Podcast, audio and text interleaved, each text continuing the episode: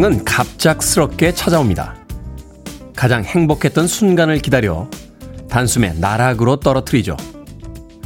사랑하는 사람을 잃게 하거나 수십 년간의 노력을 한순간에 물거품으로 만들고 존경받았던 명예를 조롱거리로 전락시킵니다. 우린 준비가 되어 있나요? 질투와 시샘의 사신이 문 앞에 섰을 때 기꺼이 그들을 막고 계속 삶을 이어나갈 마음의 준비 같은 건 말이죠. 피할 수 없다면 방법을 찾아야 할 겁니다. 어쩌면 다음은 내 순서가 될지도 모르니까요. 갖고자 하는 것이 적을수록 불행의 크기는 작게 느껴질 겁니다. 5월 24일 화요일 김태훈의 프리웨이 시작합니다.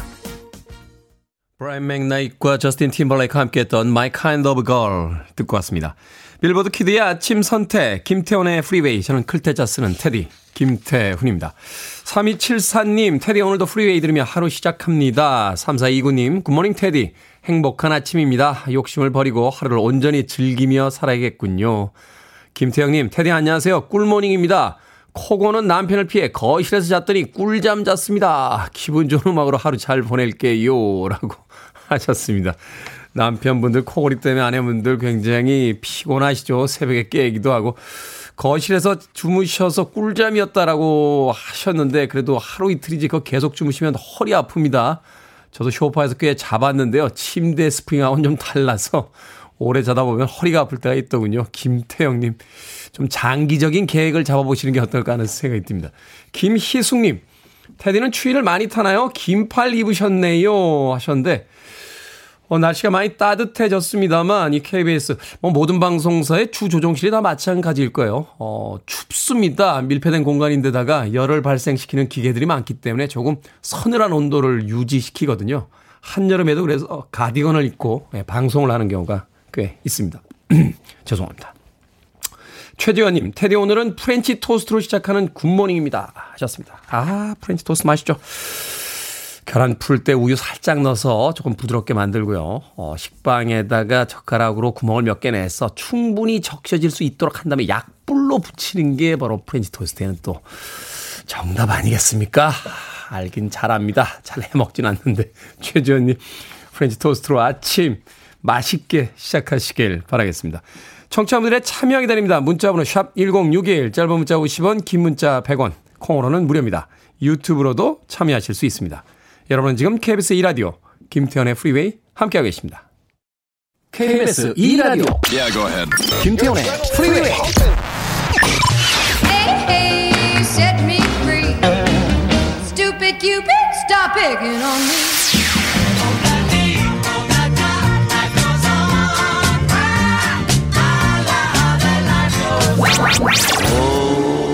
Oh, summer wine.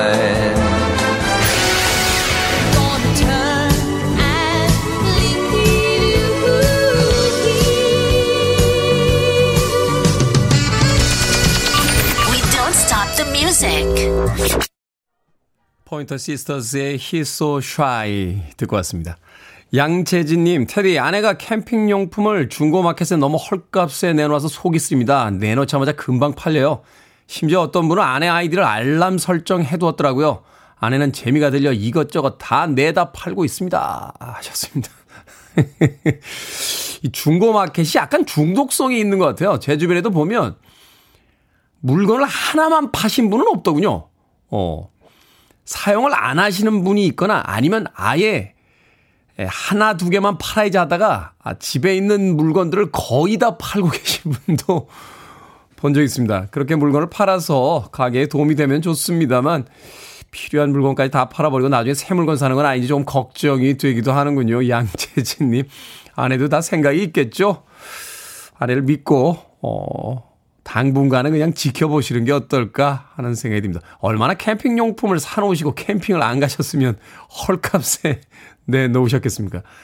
아, 0854님, 테디 저 지금 경주에 혼자 여행 와서 산책하며 듣고 있습니다. 복잡한 생각 정리하고 힐링하러 왔는데 도움이 되네요. 하셨습니다. 예전에 경주는 학생들 수학여행 가는 그런 도시로만 알고 있었는데 최근에 이 경주가 새롭게 이 젊은 세대들에게 그 여행지로 떠오르면서 참 많은 분들이 경주로 여행을 가더군요. 생각해보면 그렇잖아요. 우리도 무슨 이탈리아의 로마에 가서 막 예전에 콜로세움 막 이런 거 보러 간다고 하면서 막상 우리나라에 있는 아, 과거의 신라의 어떤 전통이 있는 그런 도시들의 유적지는 잘 가보지 않았던 음, 그런 일들이 있었는데 이 코로나 2년이 우리에게 가르쳐주고 또 새롭게 알려주는 것들이 꽤 많지 않나 하는 생각 다시 한번 해보게 됩니다. 힐링 잘 하시고요. 복잡한 생각 잘 정리하시고 돌아오시길 바라겠습니다. 이영웅님, 굿모닝 테디 오늘도 잘 생겼습니다. 감사합니다. 네, 김선우님 안녕하세요. 저 드디어 내일 결혼합니다. 코로나 때문에 그냥 가족하고 친지 몇 분만 모시고 하는데도 왜 이렇게 떨립니까? 해도 후회 안 해도 후회라고 하는데 뭐가 뭔지 하나도 모르겠습니다. 축하해 주세요. 하셨습니다. 김선우님. 드디어 내일 결혼을 하시는군요.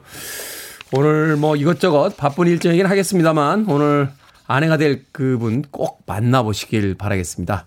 여자친구로 만나는 마지막 날입니다. 이제 내일이 되면 여자친구는 영원히 사라집니다. 아, 그 여자친구가 가끔은 그립기도 하실 테니까 아내가 되기 전날에 여자친구분 오늘 꼭 만나보시길 바라겠습니다.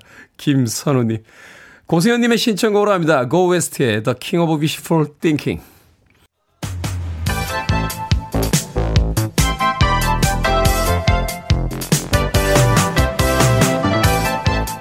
이 시간 뉴스를 깔끔하게 정리해드립니다. 뉴스 브리핑 캔디 전희연 시사평론가와 함께합니다. 안녕하세요. 안녕하세요. 캔디 전희연입니다. 새벽에 내각 관련 속보가 전해졌습니다. 정호영 보건복지부 장관 후보자가 사퇴를 결정했는데 왜 맨날 새벽에 결정을 하는 겁니까? 정확히 말하면 어제 밤에 속보가 전해졌고 오늘 네. 이제 새벽부터 관련 뉴스가 나오고 있는 건데요. 정호영 보건복지부 장관 후보자 어제 밤에 후보자 사퇴를 선언했습니다. 윤석열 정부 성공을 위하고 여야 협치를 위한 하나의 밀알이 되겠다고 했는데 장관 후보자로 지명된 지 43일 국회 인사청문회를 마친 지 20일 만인데 아, 이게 뭐 명예스러운 사태라고 보기는 어렵죠. 이른바 네. 아빠 찬스 논란으로 굉장히 논란이 된 바 있는데요. 지금 윤석열 정부 장관 후보자 중에 지난 3일 자진 사퇴한 김인철 사회부총리 겸 교육부 장관 후보자에 이어 두 번째 낙마 사례입니다. 대통령실 참모진까지 포함하면 지금까지 낙마자 3명입니다. 어, 뭐, 위안부 피해자 관련한 발언 등으로 문제가 됐던 김성애 대통령실 종교 다문화 비서관이 지난 13일에 어, 물러났었죠. 야권에서는 지금 대통령실 인사검증 시스템에 대한 비판이 다시 제기될 움직임인데요. 네. 어쨌든 인사가 만사입니다. 그리고 지금 두 개 부처가 비어 있잖아요, 장관이. 그래서 행정 공백이 장기화되는 건 아니냐 그런 우려도 제기되고 있습니다. 국무총리 인준에 대한 일종의 여당 쪽에서 어떤 답인가요? 협치가 이루어지는 정치가 좀 됐으면 좋겠다 하는 생각해 봅니다.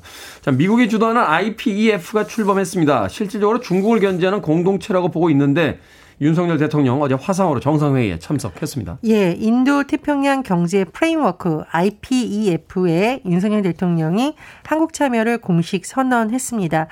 IPF는 지금 뭐 미국, 일본, 호주 등 13개 나라가 함께하고 있는데 어, 이게 뭐 해석이 좀 다르긴 합니다만 일반적으로 미국 주도로 중국을 견제하려는 한 움직임이라는 관측이 제기되고 있습니다. 윤 대통령이 어제 연설에서 지금 전 세계가 감염병 대유행, 공급망 재편, 기후 변화 등의 위기에 직면해 있다. 이렇게 진단했고요. 국가 간의 연대, 협력을 강조하기도 했습니다. 이 지금 중국을 비롯한 특정 국가를 배제하려는 목적이냐 아니냐 이에 따라서 대통령실은 그런 거 아니다. 공급망 안정에 초점을 맞추는 협력체라고 설명을 하고 있습니다만 최근 중국 내에서의 발언이라던가 이런 것을 보면 분위기가 심상치 않다. 이렇게 요약을 할 수 있겠습니다. 지금 중국은 IPF가 미국의 경제 패권을 지키는 도구다. 특정 국가를 의도적으로 배제한다고 계속 반발하고 있는 상황인데 우리나라가 사실 미국도 중요하고 중국도 참 중요한 것이 중국이 지금 한국의 수출의 24% 수입의 21%를 차지하는 최대 교역국입니다. 어. 그렇다 보니 이것이 뭐 감성적 접근, 선언적 음. 접근이 아니라 정말 국익을 중심으로 철저히 실리를 따져봐야 된다는 목소리가 나오는 것은 이런 배경도 영향을 미치는 것으로 보입니다. 미중 패권 시대라는 말이 나오고 있고 또 IPF 등 여러 가지 세계 질서나 아시아 질서가 재편되고 있다 이런 분석이 나오는데 어쨌든 외교의 중요성이 점점 커질 것으로 보입니다. 강대국 사이에서 외교를 어떻게 해 나가느냐가 또 우리나라의 어떤 미래를 결 정할 것 같습니다. 자, 노무현 전 대통령 13주기 추도식이 어제 엄수가 됐는데 추모객이 12,000여 명으로 추산이 된다고요? 예, 경남 김해봉화 마을에서 고 노무현 전 대통령 서거 13주기 추도식이 어제 엄수됐는데요. 어제 오후까지 보도는 음, 참배객 한 1만 2천 명 정이다라고 추산했는데 오늘 아침 언론 보도 보면 더 늘었네요. 1만 8천 명으로 지금 와. 추산이 되고 있다고 하는데 그만큼 많은 시민들이 어, 봉화마을을 찾거나 노무현 정신을 기렸다라고 해석이 됩니다. 올해 추모식 주제에 나는 깨어있는 강물이다라고 하는데 노무현 재단의 설명을 들어보면 이 나는 깨어있는 강물이다라는 말의 뜻은 정치 대립 해소하고 그리고 노무현 전 대통령이 바란 소통, 통합의 민주주의를 향해 나아가자는 취지라고 합니다. 그리고 문재인 전 대통령, 자, 5년 만에 봉하마을을 찾았습니다. 성공한 대통령이 되어서 어, 다시 찾겠다라는 약속을 한 바 있는데 그 약속을 지킨 것이다라는 해석이 나오고 있고요. 하지만 이게 문 전 대통령이 어떤 발언을 할까 굉장히 관심사였는데 거의 네. 발언을 하지 않았어요. 그리고 다만 방명록에 깨어있는 시민들이 당신의 뒤를 따르고 있습니다. 라고 적었습니다. 어제 추도사는 정세현 전 통일부 장관이 했는데요. 어, 가장 강조된 말 역시 깨어있는 시민 아닐까 싶습니다. 그리고 지방선거가 얼마 안 남았다 보니 네. 뭐 여야 정치권이 다 모인 것은 좋은데 제가 나중에 보니까 장외에서 이 노무현 정신에 대해서 너무나 다른 해석을 서로 하고 있더라고요.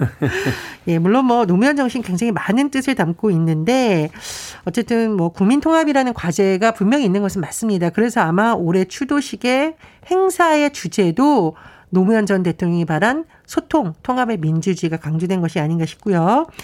윤석열 대통령, 자, 이날 한덕수 총리를 통해 추도식에 어떤 메시지를 전했느냐라고 취재진 질문에 대해서 한국 정치에 참 안타깝고 비극적인 일이다라며 권양숙 여사를 위로하는 말씀을 담았다고 답했습니다. 깨어있는 힘이 민주주의의 기본이겠죠. 또 다른 전염병 소식입니다. 원숭이 두창이라는 전염병이 세계적으로 확산이 되고 있다고 하는데 뭐 유럽 전문가들은 코로나처럼 그렇게 폭발적인 증가가 이어지진 않을 것이다. 조심스러운 전망도 나오고 있긴 합니다. 예, 그렇습니다. 일단 이 원숭이 두창이라는 감염병은 주로 아프리카에서 발생을 했었는데 영국에서 발견이 됐고요. 최근 한 세계의 15개국 이상으로 급속도로 확산이 되고 있다고 하죠. 음. 이 원숭이 두창이 인수 공통 감염병이라고 합니다. 그러니까 사람 동물 사이에 전파되는 질병이고 말씀해 주셨듯이 전염성 중증도는 낮다라고 하는데 다만 뭐 발열, 오한, 수포성 발진 같은 증상이 2주에서 4주 정도 지속이 된다라고 하고요. 아직은 전용 치료제가 없다라고 합니다. 그래서 항바이러스제가 치료에 쓰이고 있고 치명률은 3%에서 6% 안팎 정도로 지금 추산이 아, 된다라고 아, 해요. 예, 다만 어, 세계보건기구 WHO에 따르면 이 백신이 아, 그러니까 사람 두창 천연두 백신이 그래도 원숭이 두창을 85% 정도 예방하는 효과가 있다 이렇게 분석하고 있다고 합니다. 지금 질병관리청에서 어 뭐 검사 진단 체계는 완비된 상태라고 밝혔고요. 다만 해외 여행이 지금 증가하고 있는데 네. 이 잠복기가 21일까지 갈 수 있다고 해요. 3주. 그렇기 때문에 국내 유입 가능성을 배제할 수는 없다라고 또 설명하기도 했습니다. 천연두 백신까지 맞아야 되는 상황이 되는 게 아닌가 하는 생각이 드는군요. 자, 오늘의 시사 엉뚱 퀴즈 어떤 문제입니까? 예, 앞서 IPF 출범 소식 전해드렸습니다. 출범은요, 원래 배가 항구를 떠난다는 뜻이고요. 물범은 물범과의 포유입니다 여기서 오늘의 시사 엉뚱 퀴즈. 물범은 우리나라에서 이것 331호입니다. 특별한 보호가 필요해 법률로 규정한 개체 등을 뜻하는 이것은 무엇일까요? 1번 구황작물, 2번 무용지물, 3번 요주의 인물, 4번 천연기념물. 정답 아시는 분들은 지금 보내주시면 됩니다. 재미있는 오답 포함해서 총 10분께 아메리카노 쿠폰 보내드립니다. 물범은 우리나라에서 이것 331호입니다. 특별한 보호가 필요하여 법률로 규정한 개체 등을 뜻하는 이것은 무엇일까요? 1번 구황작물, 2번 무용지물, 3번 유주의 인물, 4번 천연 기념물 되겠습니다. 문자번호 샵 1061, 짧은 문자 50원, 긴 문자 100원, 콩으로는 무료입니다. 뉴스 브리핑 전희연 시사평론가와 함께했습니다. 고맙습니다. 감사합니다.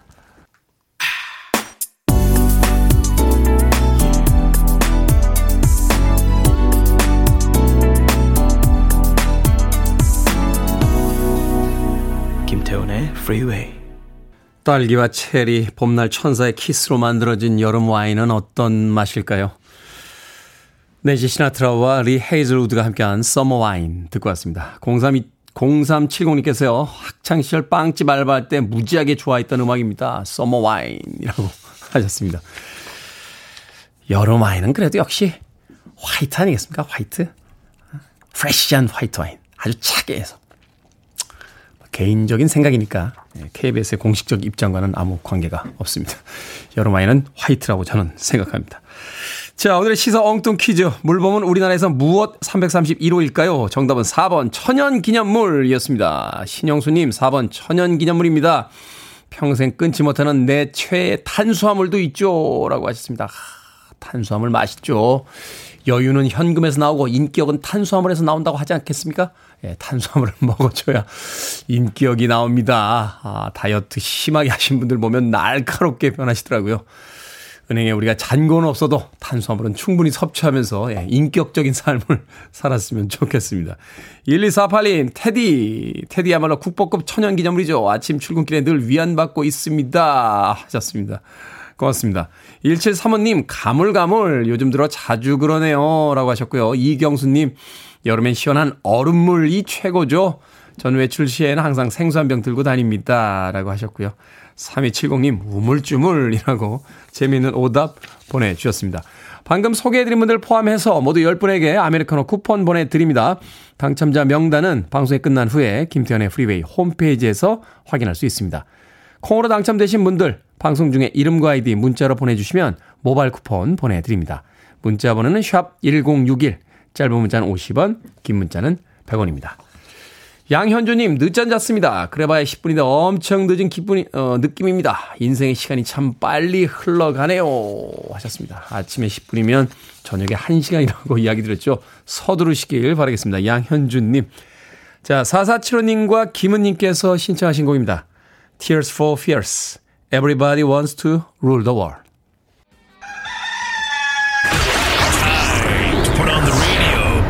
김태훈의 프리웨이 you ready?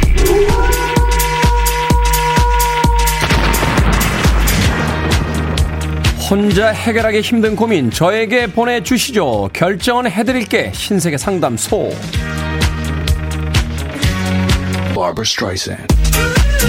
익명으로 이모님 제 옷차림을 매번 부정적으로 평가하는 직원이 있습니다. 기분이 좋지 않으니 그냥 평가하라고 할까요? 아니면 내가 예뻐서 질투한다고 생각하고 내버려 둘까요?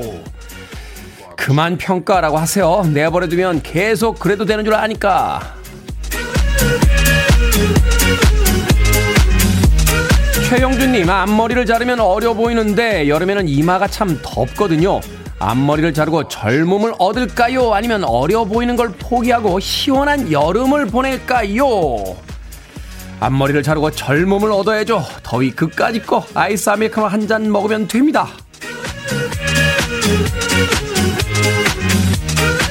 0016님, 알바하는데 가게 장사가 너무 안 됩니다. 한 달 매출이 제 알바비보다 적어요. 눈치껏 그만둘까요? 아니면 모른 척 계속 다닐까요? 그냥 다니세요. 가게 매출은 사장님이 신경 쓰시는 거지 알바가 신경 쓰는 게 아닙니다.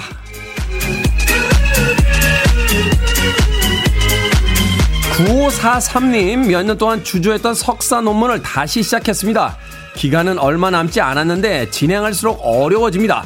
반 이상 왔는데 죽을 만큼 힘들어도 끝까지 해낼까요? 아니면 그냥 포기하고 마음고생, 몸고생 없이 편하게 있을까요? 반 넘게 왔으니까 끝까지 가봅시다. 터닝 포인트라는 게 있죠. 절반 넘게 왔으면 그때부터는 그냥 앞으로 쭉 가는 겁니다. 방금 소개해드린 네 분에게 선물도 보내드립니다. 콩으로 뽑힌 분들 방송 중에 이름과 아이디 문자로 보내주세요. 결정하기 힘든 고민 계속해서 기다리고 있습니다. 문자번호 1061, 짧은 문자는 50원, 긴 문자는 100원, 콩으로는 무료입니다. 산타 에스메랄다입니다. 어너더 차차. You're listening to one of the best radio stations around. You're listening to 김태훈의 Freeway. 빌보드 키드의 아침 선택 KBS 2라디오 김태훈의 Freeway 함께하고 계십니다. 1부 끝곡은 김윤숙님께서 신청하신 곡이에요. 스테파니 밀스의 Never Knew Love Like This Before 듣습니다. 저는 잠시 후 2부에서 뵙겠습니다.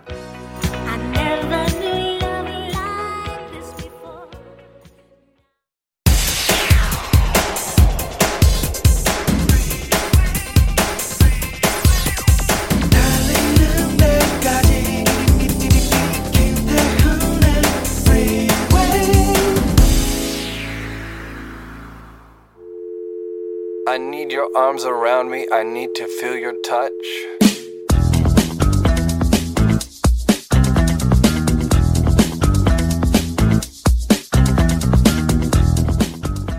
눈물 나는 멍청 비용 리스트 1. 정기 구독권 해지하는 거 잊어버렸을 때 2. 비 오는 날 우산 안 가져와서 새로 살 때 3. 늦잠 자거나 지하철 버스 놓쳐서 택시 탈 때 4. 립밤 잃어버려서 새로 샀는데 찾았을 때 5. 스마트폰에 보호 필름 안 붙였는데 떨어뜨렸을 때 6. 버스 내리면서 다른 교통카드 찍었을 때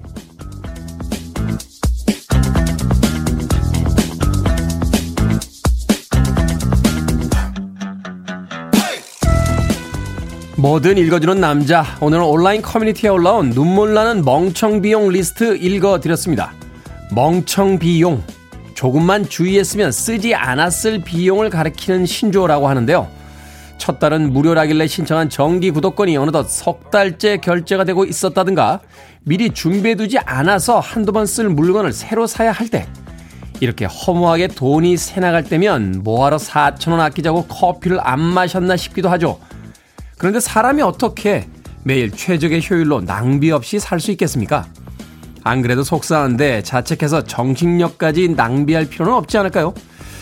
써버린 돈에 속상해하지 말고 남아있는 돈을 어떻게 쓸지 고민해 봅시다. 코니 프랜시스의 Stupid Cupid 듣고 왔습니다. 자, 이 곡으로 김태훈의 Freeway 2부 시작했습니다. 앞서 일상의 재발견, 우리 하루를 꼼꼼하게 들여다보는 시간이었죠. 뭐든 읽어주는 남자. 오늘은 온라인 커뮤니티에 올라온 눈물 나는 멍청 비용 리스트 읽어드렸습니다.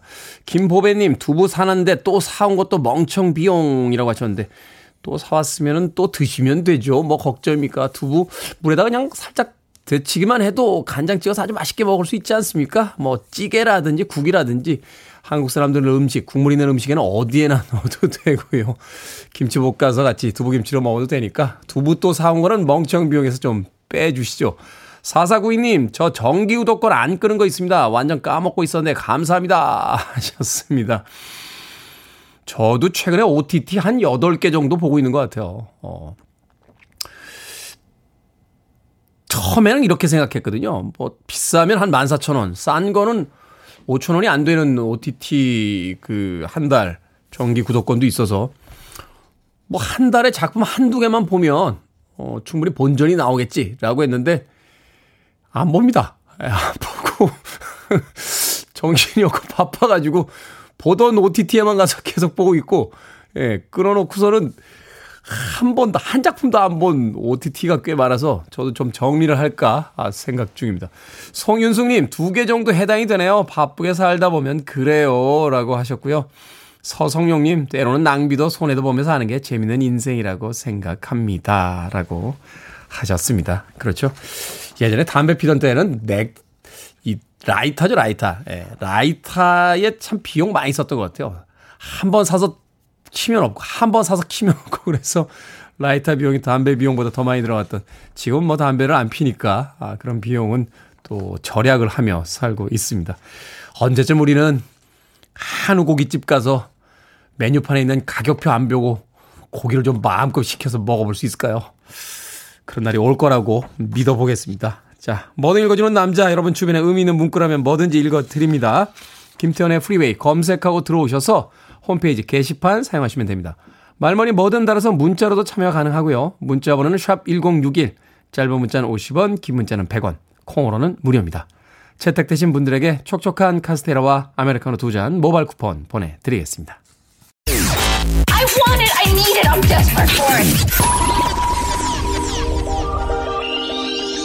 Okay, let's do it. 김태훈의 Freeway.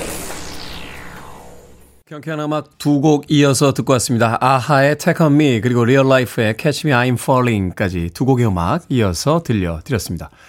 5590님, 테디 4주째 하루도 쉬지 못하고 출근을 하고 있습니다. 이번 주가 5주째네요. 피곤해 죽을 것 같아요. 힘 좀 주세요. 하셨습니다.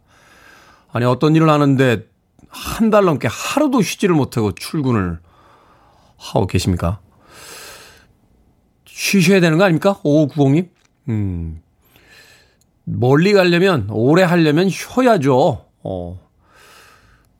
이번 주가 5주째, 물론 사정이 있으시긴 하겠습니다만, 그래 좀 쉬셔야 되는 게 아닌가 걱정이 되네요. 5590님. 아메리카노 모바일 쿠폰 한 장 보내드릴게요. 커피 한 잔 하시면서 오늘 하루 좀 여유 찾으시고 바쁜 일 처리하시면 꼭 충분히 쉬시길 바라겠습니다. 8027님, 어제 마장 호수 가서 오리배 열심히 굴렸습니다. 덥고 땀이 많이 나서 몸이 허한가 보다 했는데 여름 날씨였군요. 다리에 알배겨 아픕니다. 데이트 하셨습니까? 8027님. 이 오리배는 일생에 몇 번 안 타잖아요. 예. 결혼한 분들은 잘 안 탑디다. 예. 저도 오리배 예전에 예. 전주죠 전주 전주의 그 덕진 광장 뒤쪽에 덕진 호수였나요? 예. 거기서 한 두 번 오리배 열심히 굴렸던 기억이 납니다. 아, 왜냐고는 묻지 마십시오. 8027님. 마장호수에서 오리배 타셨다고요? 아마도 오랫동안 남는 아, 좋은 추억이 될 겁니다. 다리 알배가 아프긴 하시겠습니다만 좀 푸시고요. 네, 그런 또 어, 기억들이 우리 삶을 풍요롭게 하니까요. 0582님, 뻐꾸기가 뻐꾹뻐꾹 하네요. 여긴 부산 금곡동입니다. 바로 옆이 산이거든요. 아침에 1시간 정도 걸어 출근하면 아침 공기가 너무 싱그럽습니다. 마스크도 간간히 벗고 기분 좋게 걷고 들어와 따뜻한 커피 마시면서 듣고 있습니다. 하셨습니다. 그렇죠. 어, 이 서울, 부산 다 대도시이긴 합니다만 정말로 멋진 건 조금만 예, 걷거나 또는 차를 조금만 타고 가도 산을 만날 수 있다는 것이 아닌가 하는 생각이 들어요. 특히 부산은 이제 바다도 있고 산도 있고 서울도 이제 북쪽으로 올라가면 뭐 남쪽에도 자, 나트막한 산들이 있습니다만 북쪽으로 가면 뭐 북한, 북한산이라든지 도봉산처럼 아주 큰 산들이 버티고 있죠. 예전에 등산 한참 다닐 때 그 외국분들이 참 그런 부러움을 표시하시더라고요. 어, 인구 천만이 넘는 도시 이렇게 큰 산이 있는 나라가 전 세계에 그렇게 많지 않대요. 어, 그러면서 서울은 참 좋은 도시다라는 이야기를 했었는데 부산이면 얼마나 더 좋겠습니까? 바다도 있고 산도 있고 좋은 계절에 산에 자주 가시길 바라겠습니다. 0582님. 최지환님, 저 오늘 생일입니다. 축하해주세요. 야호 라고 하셨는데 좋은 생일 계획 있으신가요? 자기 생일에 야호라고 외치시는 분은 제가 또 오랜만에 보는 것 같습니다. 최주환님, 생일 축하드립니다. 9282님, 고1 여고생입니다. 매일 아침 잘 듣고 있어요. 라고 하셨는데, 아마도 등교길에 듣고 있는 것 같습니다. 아, 학생 시절에 들었던 음악들이 평생의 음악이 되니까요. 열심히 한번 들어보세요. 그리고 언젠가 많은 시간이 흐르고 나면, 음, 젊을 때, 그 어릴 때 들었던 음악들이 아마 하나의 좋은 기억으로 남지 않을까 하는 생각이 듭니다. 음악 듣습니다. 이정숙님과 최홍주님의 신청곡 제니퍼 로페즈의 Brave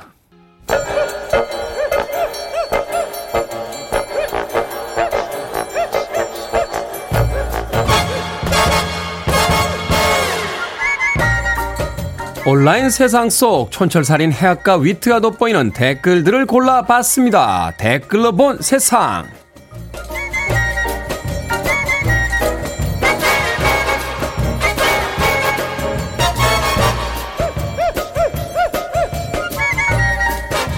첫 번째 댓글로 본 세상 50년 동안 8일만 빼고 햄버거를 먹었다는 남성이 화제입니다.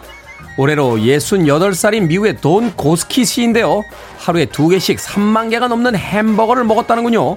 감자 튀김은 먹지 않고 매일 10km씩 꾸준히 걷는 게 건강하게 햄버거를 먹는 비결이라고 합니다. 여기에 달린 댓글들입니다. 4차원님. 햄버거를 잡는 손 모양과 베어무는 입 모양이 인상적이에요. 지금껏 봐왔던 햄버거 먹방 중에 가장 맛있게 드시네요. 훈남님, 햄버거 한 끼 먹으면 일주일은 생각도 안 나던데 정말 대단하십니다. 그런데 햄버거 안 먹은 8일 동안은 어떤 일이 있었던 걸까요? 하루에 두 개씩 50년 동안 약 3만 개가 넘는 햄버거를 먹고 매일 10km씩을 걸으셨다. 음, 그러니까요. 매일 10km씩 걸을 자신이 없으신 분들은 따라 하시면 안 된다는 뜻입니다.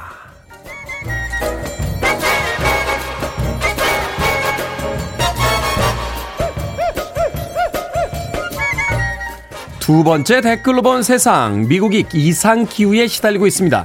지난 21일 버지니아주 리치먼드는 35도, 메릴랜드주 헤이거스타운은 32.8도로 사상 최고 기온을 기록했습니다. 같은 날 서부의 콜로라도주 덴버 일대에선 최대 50cm의 눈이 쌓일 만큼 눈폭탄이 쏟아졌다는군요. 여기에 달린 댓글들입니다.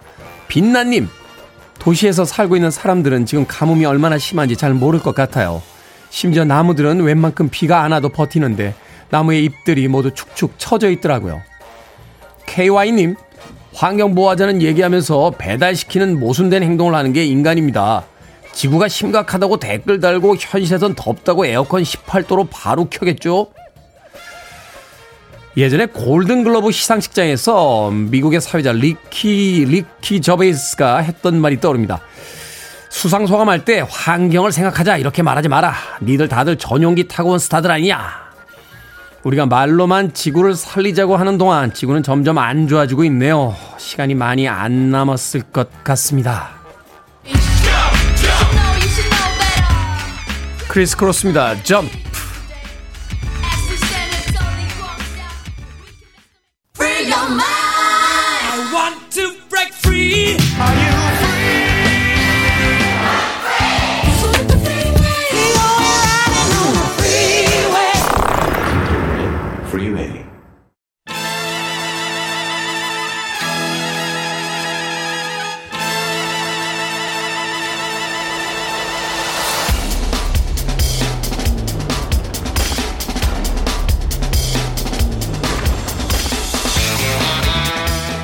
자본주의 사회에 살면서 자본이 어떻게 돌아가는지 모른다면 안 될 말씀이죠. 이 시간에 차근차근 알아봅니다.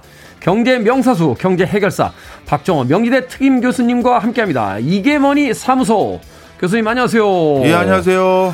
자, 경제 이슈가 한 주도 없던 주는 없는 것 같습니다. 지난 26일 이번 주 목요일이죠. 어, 금융 아, 이번 주 목요일이군요. 26일 금융통화위원회 정례 회의가 열립니다. 이 회의를 통해서 금리가 추가로 인상될 거다 하는 예상이 많던데 오늘은 우리 금리 인상에 대해서 좀 여쭤보도록 하겠습니다. 지난주에요. 한은 총재가 빅스텝 가능성을 배제하지 않겠다라고 언급하면서 이제 뉴스에 에, 오르내렸습니다.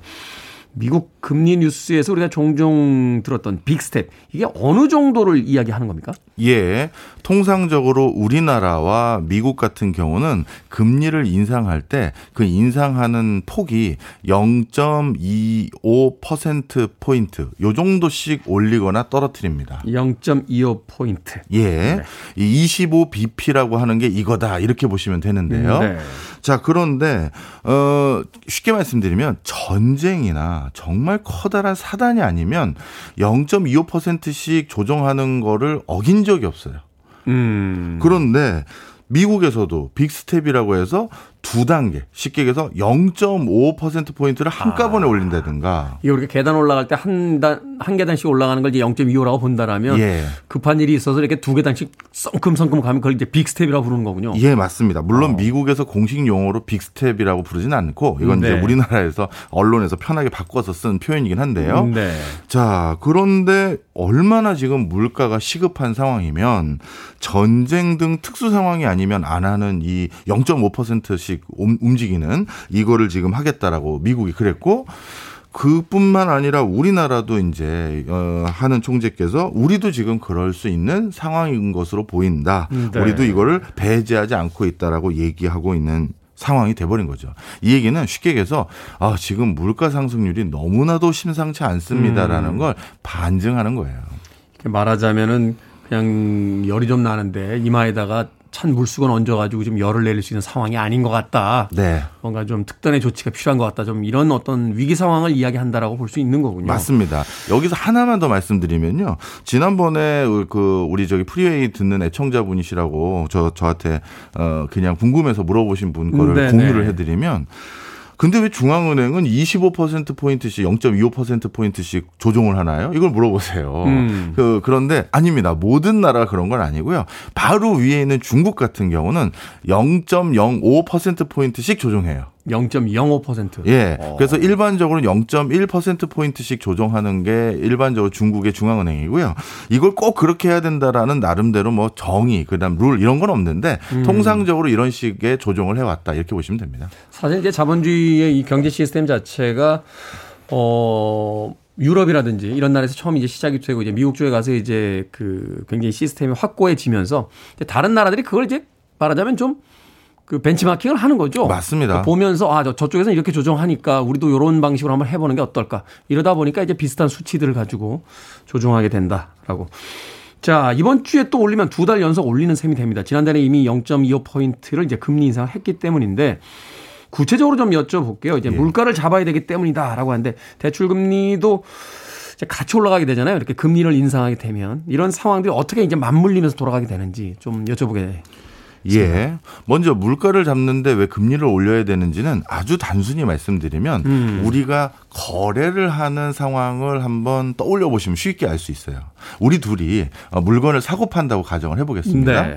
그래서 제가 물건을 팔게 되면 그 대가로 돈을 받게 되잖아요. 그렇죠. 그러면 이 물건의 가치라는 건 물건의 가치라는 건 돈으로 환산해서 인정받는 거예요. 그렇죠. 교환 가치로 이제 환산이 되니까. 그렇습니다. 이거를 거래의 쌍방향성 이렇게 부르는데 따라서 이 물건의 가치를 떨어뜨리려면 아주 손쉽게 말씀드리면 돈의 가치를 올려주면 물건의 가치가 떨어지는 거죠. 아, 그렇죠. 네. 네. 자, 그래서 그럼 돈의 가치를 올려주면 상대적으로 물건의 가치가 떨어질 테니 물가가 떨어진다. 예, 물가가 떨어질 테니 그럼 돈의 가치를 어떻게 올리느냐? 우리 돈 물건 빌려다 쓰고 그다음에 아니면 뭔가 서비스 받으면 돈 내는 것처럼 네. 돈 빌려다 쓰면 뭐 내죠? 이자 이자 내잖아요. 즉 쉽게 얘기해서 돈의 가치는 이자로 결정되는 거예요. 아, 그렇죠. 예, 그래서 돈의 가치를 올리는 제일 손쉬운 방법은 음. 이자율을 올려주는 겁니다. 이자를 올려준다. 예. 그래서 중앙은행이 만드는 이제 기준금리 이게 모든 이자율의 척도가 되기 때문에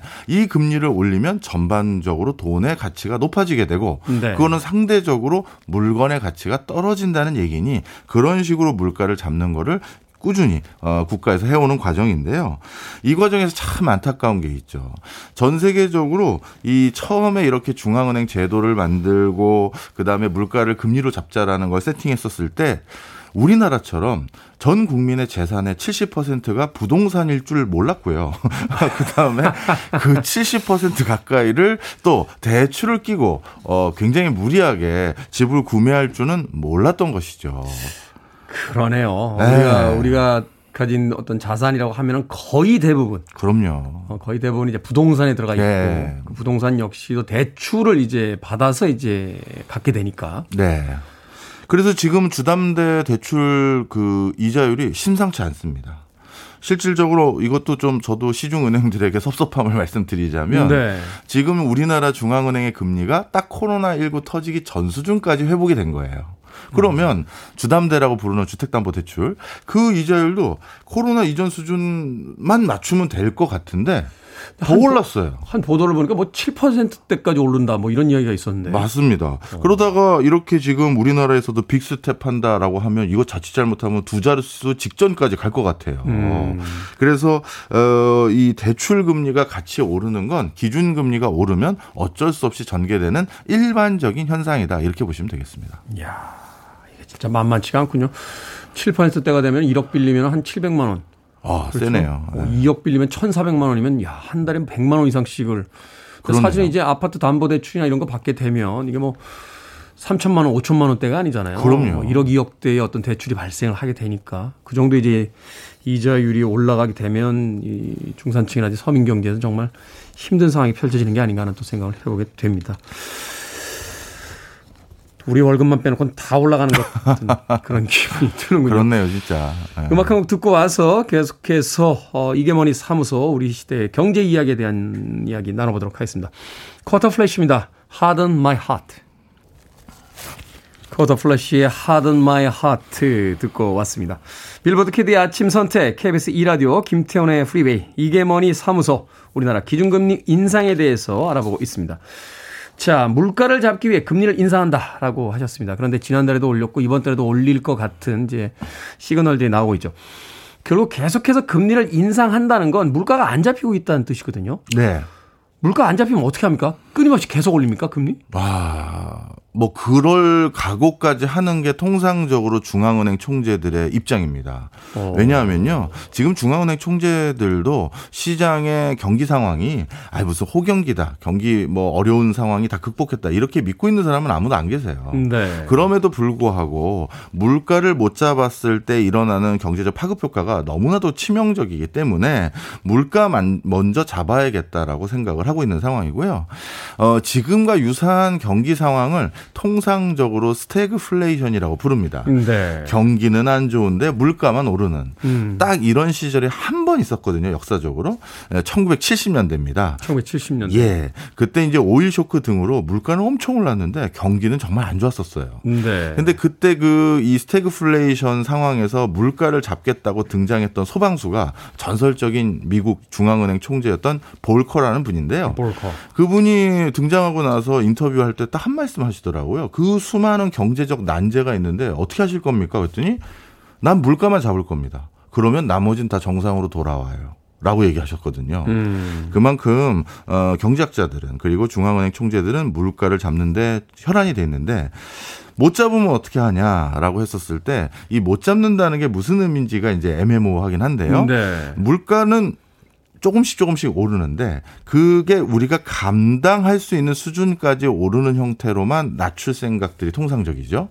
그렇죠. 뭐 예. 어- 어느 선까지 끌어내리겠다가 아니라 감당할 수 있는 정도까지. 맞습니다. 네. 그래서 어 지금은 감당하기가 좀 힘들어서 마트에서 전부 물건이 비는 이런 일들이 생기는데 어느 정도 수준이 되면 어 마트에 물건도 어느 정도 항상 항상 있다. 내가 네. 미리 사놔야겠다. 이런 심리가 잠재워질 때까지는 금리를 올릴 것 같아요. 예. 음, 그러니까 말하자면 이제 사람들이 물가가 계속 올라가니까 음, 오늘이 제일 싼 날이야 물건들 오늘 많이 사서 쟁여둬야 돼 뭐 이런 어떤 조급한 심리가 이제 가라앉는 상황. 그렇죠.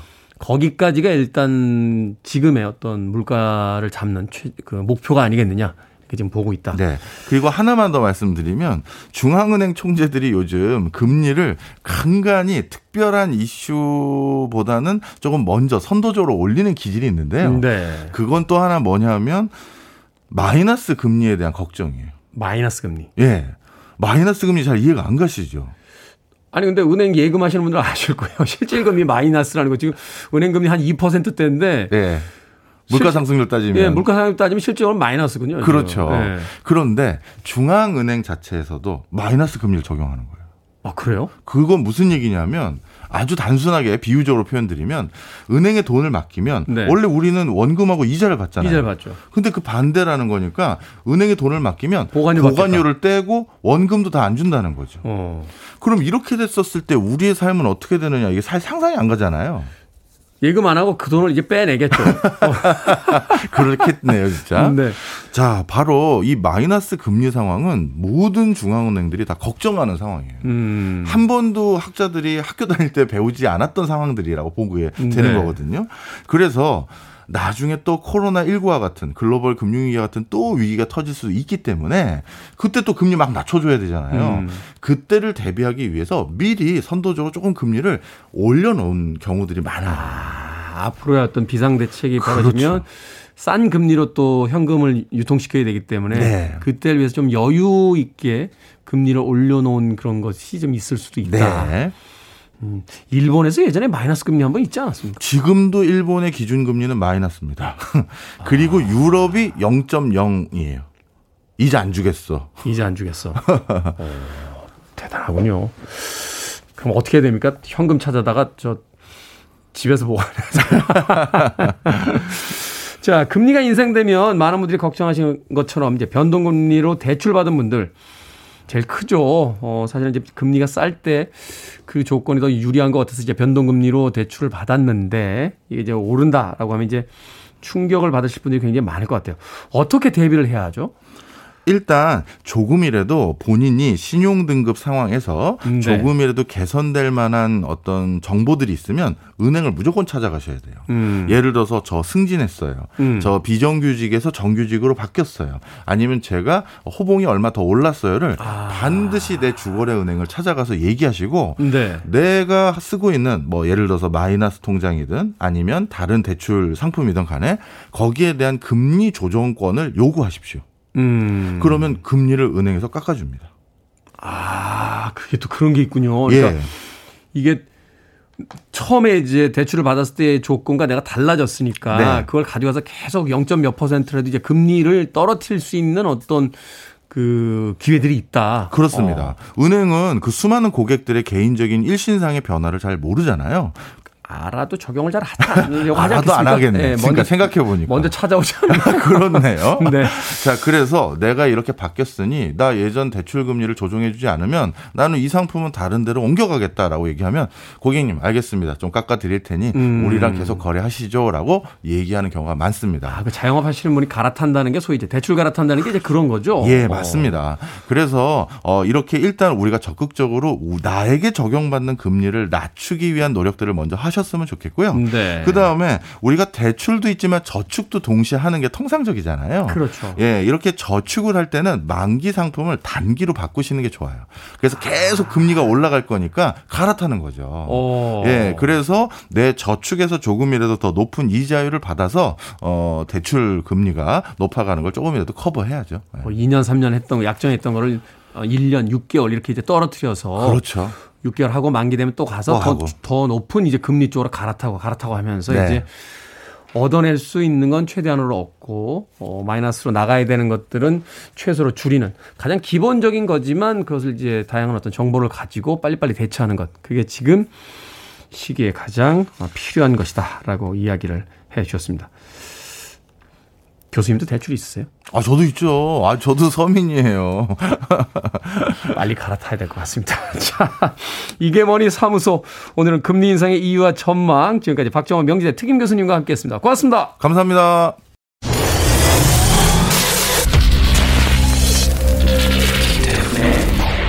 Freeway.